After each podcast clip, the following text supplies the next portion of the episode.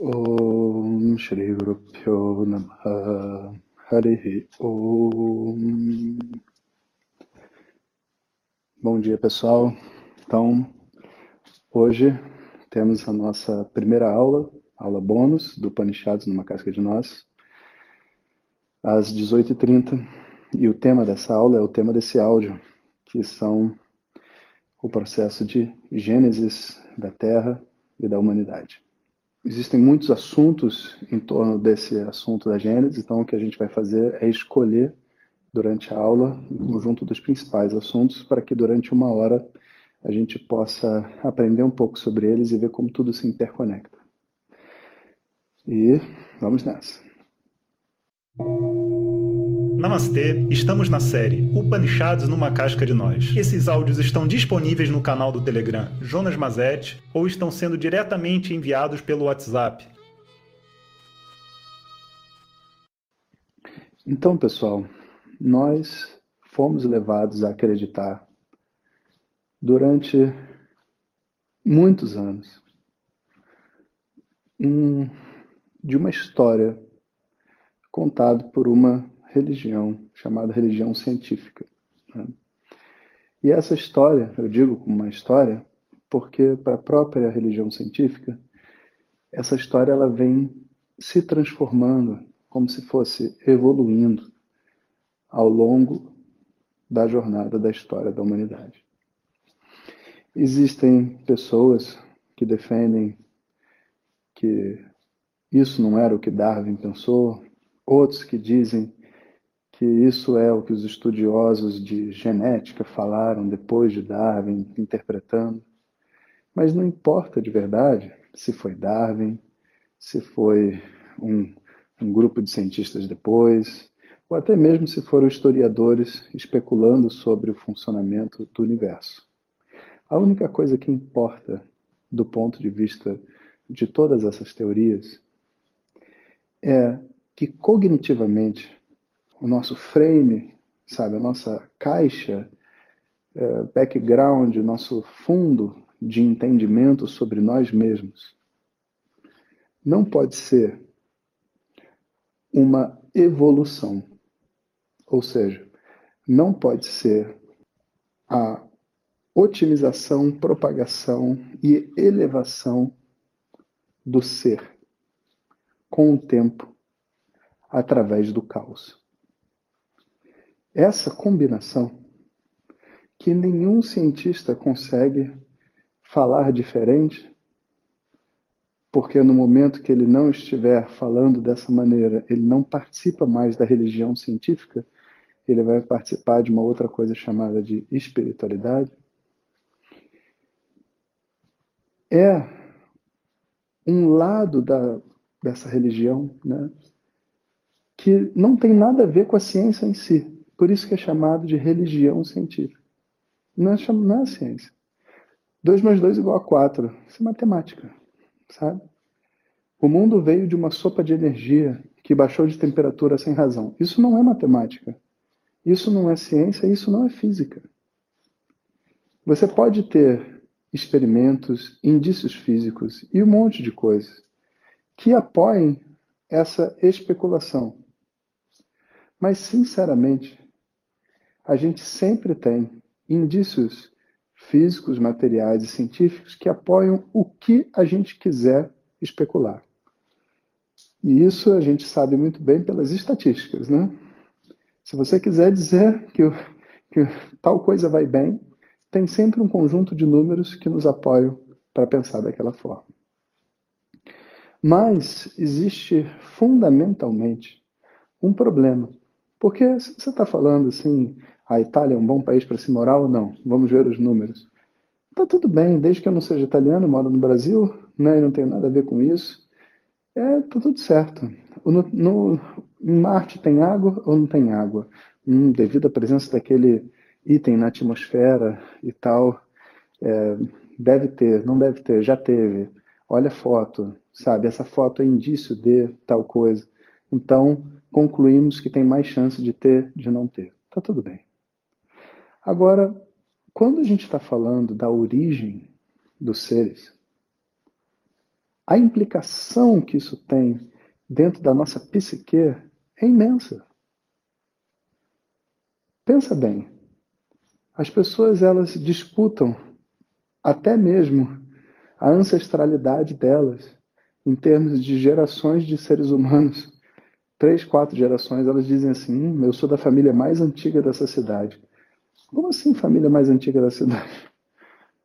Todo mundo tem a mesma, mesma antiguidade, está todo mundo vivo, todo mundo veio da mesma fonte. Por que, que a minha família é mais antiga que a sua? Só porque ela tem um sobrenome que está num determinado local há um tempo, sem, sem mudar daquela cidadezinha. Então ela é a família mais antiga da cidade. Mas o ser humano é o mesmo. Mas a pessoa que é da família mais antiga da cidade tem um senso dentro dela de completude, de força, de integridade, de autoconfiança, de poder, que a outra não tem. E parece que, ah, mas é só um, um pensamento. Não é só um pensamento. Se um dia você descobrir que você é, sei lá, é, neto primo do Bruce Lee, sabe? Você aprende Kung Fu, meu querido. Porque aquilo ali vem pro seu sangue. Se você descobrir que o Chico Xavier estava lá, você vira médium. E não é que você vira porque ele está na sua ancestralidade. Né? Não. Se eu venho de uma família de médicos, etc. e tal, o fato de eu nascer numa família de médicos não me dá o conhecimento de medicina. Ponto. Mas libera a minha mente de uma prisão ideológica que muitas pessoas têm, que não se consideram, por exemplo, capazes de fazer uma faculdade ou de estudar medicina. A minha família foi um exemplo disso. Na, na minha família, uma parte da minha família, os meus pais foram a primeira geração que conseguiram ter uma universidade, um curso universitário. E foi uma libertação para toda a família. Se ele conseguiu, nós somos capazes. Para o ser humano, entender a sua origem, a sua ancestralidade, é muito importante. E se essa ancestralidade é uma ameba que evolui no caos, literalmente nós não temos direito a nada. A única coisa que a gente tem que fazer aqui é aquilo que a ameba faz: sobreviver. E é o que está todo mundo fazendo vivendo para sobreviver. Ou melhor, sobrevivendo para viver. Não existe vida na sociedade que a gente tem hoje. Isso começa de uma destruição ideológica. Da mesma maneira que eles pagam, eles, né, sujeito indefinido, pagam, nós sabemos disso, diversas pesquisas para apoiar o uso de remédios, porque isso é algo rentável.